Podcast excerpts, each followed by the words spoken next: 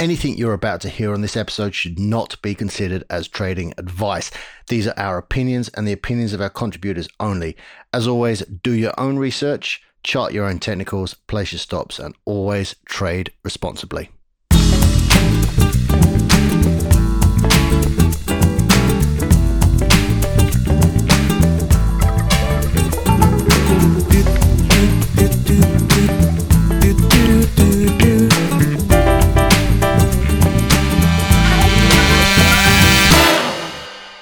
Welcome to the very first episode of Crypto Conversations uh, with me, Simon Dell, and with my ho- co host, Harvey Jones. Welcome, Harvey. How you going? Now, I'm good. I'm good. How are you? Yeah, not bad. Thanks. Good. Um, now, the purpose of this podcast is we are going to analyze a particular cryptocurrency every episode.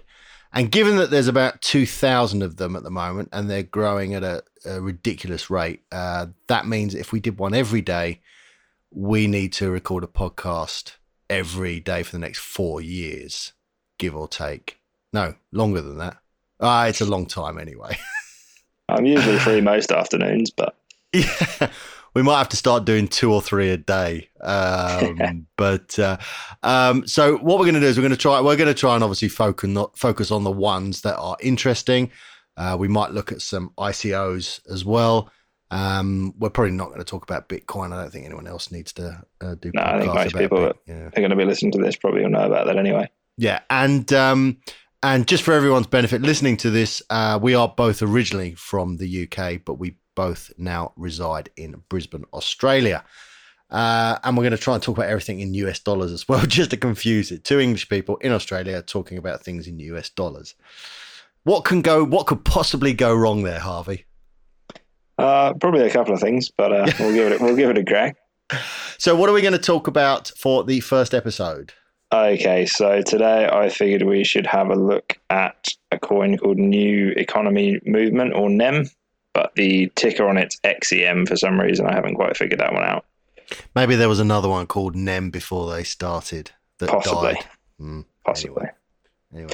anyway. so um, tell us a little tell us a little bit about it and and just for everyone's benefit here I'm the I'm the novice in this space and Harvey uh, we're pretending is a bit more of an expert so but Pretend, pretending being the operative word. Well, yeah, Harvey's done at least more work on this than I have. But uh, um, so, tell us a little bit about the basics of the of the coin itself.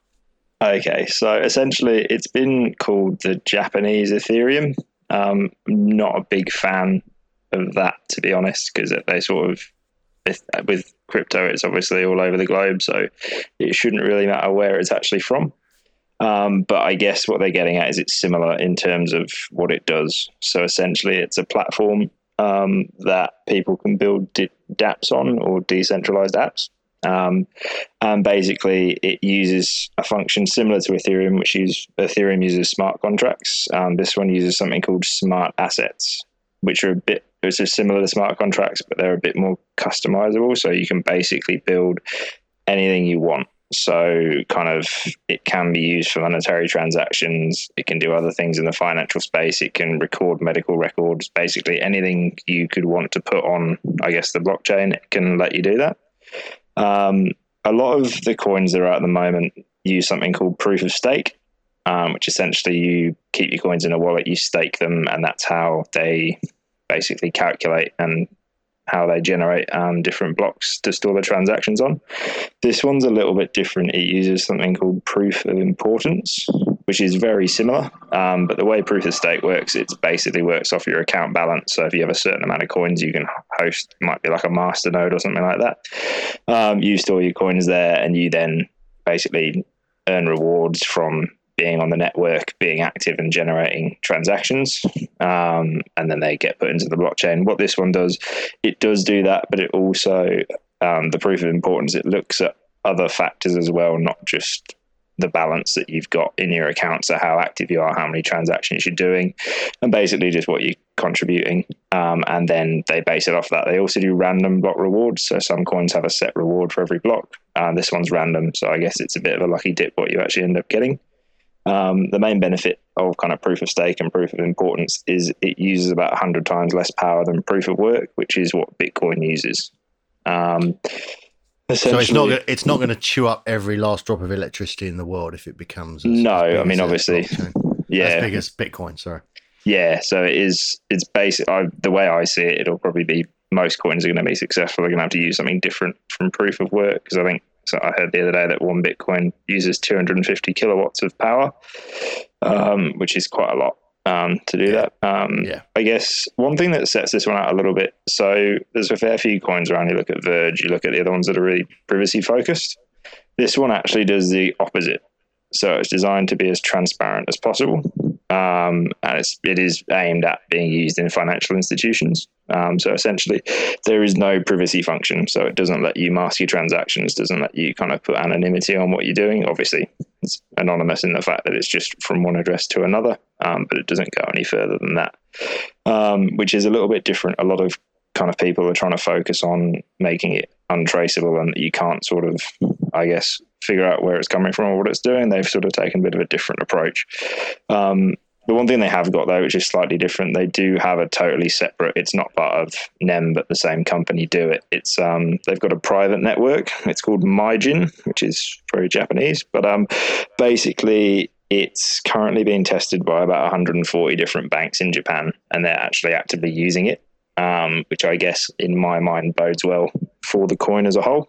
Because um, obviously, when you when you say when you say testing it, what what how far along how far along the road do you think they are? I mean, obviously you don't work at any of these banks, but um, just be interested. Do you think is what you know where it starts to move from being tested to sort of actually being openly used in these kind of commercial institutions? Yeah, I mean, my my understanding of it is essentially they're still testing it in kind of like a beta phase. But I right. guess that's at least that's sort of they've actually got a working product that people are using.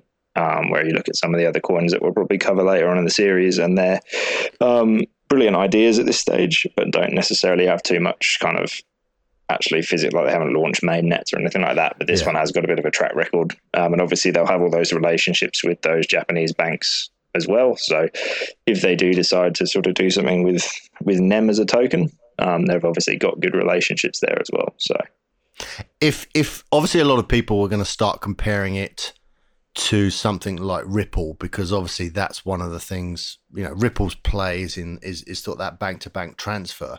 Is that is that a fair comparison, or you know is that sort of are they different in a way? Um, I mean, Ripple's predominantly supposed to be just for transactions. Um, this actually has more functions on it, so you can actually, right. okay. as I said, you can use it for other things. Yep. It also, this one actually does, um, it does one minute blocks, but it, it, they've tested it. They haven't actually done. It's not physically doing this amount at the moment, but they've tested it and it can do 3,000 transactions a second, right. Um, okay, which is actually twice as fast as Ripple. Because um, okay. Ripple is about 1,500 um, which is interesting, although they haven't actually physically put that in because they're not at the stage where they'd need to do 3,000 transactions a second. Yeah. Um, but they've got the facility there in theory if they needed to. So it solves one of the big problems that Bitcoin or Ethereum has where they can only do kind of seven or 14 transactions a second, um, which obviously compared to what Visa and MasterCard do, um, yeah. kind of really is a massive barrier to entry in terms of getting mass adoption and being used. So, yeah. Yeah, just uh, just one question on on on that. So theoretically, it could actually usurp Ripple. It's probably it's probably a bit of a threat to Ripple than, than... Um, potentially. I mean, Ripple's obviously. I guess they are a little bit different as Ripple's. I mean, to be honest, I should probably go on the record and say I'm not a big fan of Ripple. Right. Uh, before I sort that's, of do any sort of comparison, but um, yeah. I guess just from a kind of yeah fundamental point of view, um, the sort of I guess the whole point of it's supposed to being decentralized and that sort of thing. But obviously, it's predominantly owned by a bunch of bankers. And um, but then again, at the same time, you could argue they're arguably trying to get a fair bit of Ethereum and Bitcoin at the moment, anyway. But in terms of a direct competitor, obviously. There's similarities in terms that they both do a lot of transactions per second um, and that sort of thing. But I guess um, I'd have to probably look at them both on kind of side to side and I guess compare them. I was going to look at what the exact differences are. Yeah. But yeah, potentially it could be. Um, but obviously that bodes well as well because you look at Ripple, it's got um, a market cap. It's currently third, or is it fourth? Let me just check. Uh, changes changes so Yeah, quickly that it's, it's a bit hard third. to keep up. So um, Yeah. the main difference with this one is so Ripple's got this a total supply Ripple can have is like a hundred billion. It's, I think it's an infinite amount of Ripple they can create, pretty much. Right, yeah. Um, Nem actually only has nine nine billion. Um, is the Well, I was actually reading. I, I was going to say I was reading that wasn't it something like eight billion nine hundred ninety nine thousand? Yeah, something. It, it's it's nine Yeah. billion minus one. Yeah, it's like eight billion nine hundred ninety nine million nine hundred ninety nine thousand nine hundred ninety nine. So It's like it's like they they created nine and then nine billion and someone lost one somewhere and uh, you know and now they just they got one less. So I wonder why. I'd, I'd I'd love to know why they got and created a number like that. But Yeah, I'm not too sure. I mean, and you look at this, they've actually, one thing they have got, which Ripple doesn't have, is their circulating supply is the same as their total supply, is my understanding. So all the Yes. coins that are ever going to be out there are already out there. they're already out there. Whereas with Ripple, they're, they've got a lot more there. I think they can put a maximum of like a bill in a month or something um, into the system of their coins. But yeah, it's a bit different in that sense that it's actually kind of fully available already. So, w- with that in mind, what let's talk about. Let's talk about the price. Uh, it is sitting at. Um, and bear. I was going to say we a, ought to dollar, give. a dollar for US. Yeah, we ought to give a timestamp on this. So we're actually recording this on Sunday, the twenty eighth of January. Uh, it is seven thirty two p.m. on uh, on that day, which and we're in Queensland, which doesn't have daylight saving. So anyone who wants to try and work out whatever time that is in comparison to where they are, go for it. But uh, as Harvey said, it is a dollar and four cents at the moment. Um, what do you reckon for that for, in terms of a price? Because it's been it's been higher than that, hasn't it? Yeah, like when I bought it. But anyway, that's. um, but you, sound, basically, you sound unhappy about that, mate. But, uh, I'm sure I'm confident it'll get back. Um, just going through the regular dips we always have in this wonderful world that is crypto. Um, I think, I mean, you look at other coins, I think it's definitely got a long way to go up. Um, it's actually, there's another guy called Nugget who puts out a lot of content, um, free content. He's got a really good YouTube channel. Um, it's one of the ones he's really closely looking at and interested in this year as well. Um, so that normally bodes well. He kind of he called IOTA when it was at like thirty cents, and then that got up to eight dollars. This is Aussie last few months ago, so he's he's really switched on knows his stuff. Um, I went to a Q and A and that was at the other day, and he seems to really have his head screwed on. Um, but yeah, he's he's quite bullish on this one for this year. Um, but yeah, I mean, looking just I guess at the charts, I did a bit of charting on it. Um, I did sort of do this a little while ago, and it looked like it was going to break one way or the other. It actually ended up breaking downwards. Um, but looking at it now, it went down, hit kind of its bottom support, has bounced back up pretty. It's got some pretty good looking candles on it, jumped up a decent amount. Um, Mm. It has now dipped back down a little bit, but it has still broken above trend. So it should potentially be heading the other way now. Um, I was going to say because interestingly, the 24 hour volume on it is the highest it's been since that peak. Um, Yes.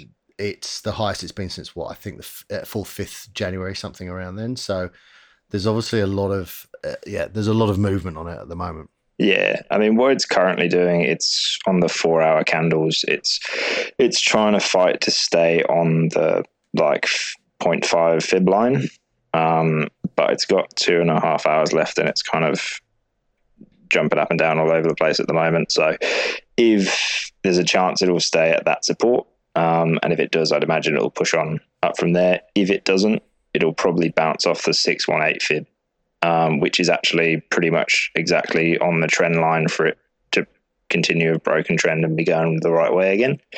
Um, so if you were going to look to get in on it, you probably got an entry at around 8,492 sats. That's on a Bitcoin to, to NEM um, chart, obviously, but um, you potentially could look at that and it might bounce up. I mean, looking at a few other things, the um, the MACD on it, it's pretty good. So the lines aren't looking like they're going to cross over anytime soon, which normally signals a change in trend.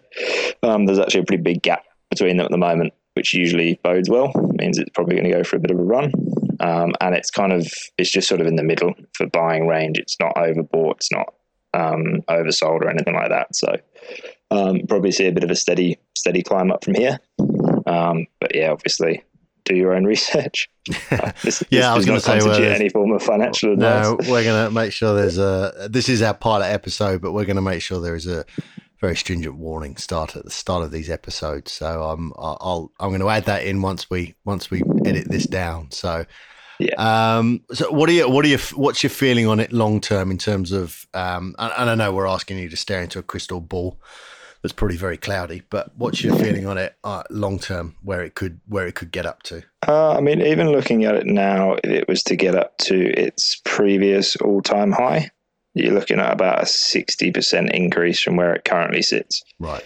Um, which is pretty good, but I would imagine it can go a fair bit more than that. I mean, it's got a similar sort of supply as like a coin like Cardano. So um, with coins, I'm always a bit dubious. Coins that have got billions of coins in circulation, you do sort of wonder um, how high they can realistically go. Um, but you look at Ripple, and it jumped up to what three or four dollars, um, and that's got a much bigger supply than these ones have. Um, so who knows, to be honest? But you could be looking at maybe probably somewhere in the region of five to ten US at some point. I don't okay. know whether it be this year. Obviously, it depends on how how much, like I guess, from an adoption point of view, how it goes. But um, obviously, I don't really know. But just based on some of the other coins that have got to that sort of space, um, yeah, it potentially could get to yeah maybe five to ten. And I would imagine that if it moves from its if it moves at any point from its beta testing phase in any of these Japanese banks, and bear in mind, you said what? How many banks there were testing this? hundred and something. Hundred and forty. That is their yeah. private network that they've got though, so it's not right, this okay. specific coin. It's it does the same thing. It's just yeah. private because obviously the banks don't want to for publish everything they're doing right now. Yeah. Um, so it works the same way, but obviously it's not kind of a public blockchain um, where anyone can just chuck in a transaction ID and see what's happening. But but I suppose if it, I, I suppose if it moves from beta testing um, or that private network moves from beta testing to actually being implemented, that will have a, a knock on effect to the price of of uh, yeah of this. No, I'd, I'd, say so. Yeah, I mean it's currently doing all right. I mean it's sitting at eighth on Coin Market Cap uh, in terms of where it's where it's at. So it's in the top ten. Yeah. Um, and if you look at some people did some studies of buying a thousand dollars worth of the top ten the beginning of the year last year. Um, I can't forget how much it was, but you would have made like 160 grand or something yeah. um, off off ten, which is pretty good. Yeah. Um, so yeah, most of the ones in the top ten, I'd imagine, have kind of been around, and it's been around for a little while. I think it's been around since like 2014 or something. So it's not yeah. like a new one that's just dropped. They've had a development team working on it for a while. So yeah, I think that's important to for people to understand. It has been. Um, it's got what three years now? Three years history. Yeah. So it's not like it was created last week and um, and, and enter the market. So it's you know it, has got and, and I remember reading they've got some uh, they've got some fairly big infrastructure in terms of uh, creating a startup space in order for people to um, to work on the on products based on them, if I remember rightly. Yeah, so uh, I think um, most of the most of these ones have got kind of they try and set up a pretty good incubator kind of structure because yeah. obviously they want to get apps on their platform. You look at Ethereum at the moment, I think it's like 96 of the top 100 are based, are ERC20 tokens based on Ethereum. Um, so they've obviously got the predominant market share at the moment, but there are some good good coins coming out on other platforms. Um, and this is kind of this is probably second gen, I'd say. Um, obviously, you've got Bitcoin, which is first gen, yeah. Ethereum, which is second. This is probably second. You've got other ones that are third gen now, like Cardano. Um, but this would probably be between the kind of second to third gen, depending on, I guess, how they develop it further. But yeah, that's I just I just found that the uh, the Nem.io Foundation launched There's a blockchain center, ten thousand square foot facility in Kuala Lumpur, Malaysia which is oh, an accelerator, incubator, and co-working space. So you know they're pretty serious. Uh, you know, yeah. this is obviously a serious, um, you know, serious organisation. So, any yeah. final other any final words that you want to add in about it? Uh, anything um, we've missed? I guess the only thing I'd probably touch on, they had a meeting in Tokyo on the 26th of Jan, like a meetup. They've got another one in Amsterdam on the 3rd of Feb. And then there's, this is just based on a Coin Market Cal, which is like a calendar of events for for coins, which I always find pretty useful because the way the market is, sometimes you'll see pumps when new things are coming out. So they've potentially got a partnership announcement on the 15th of Feb.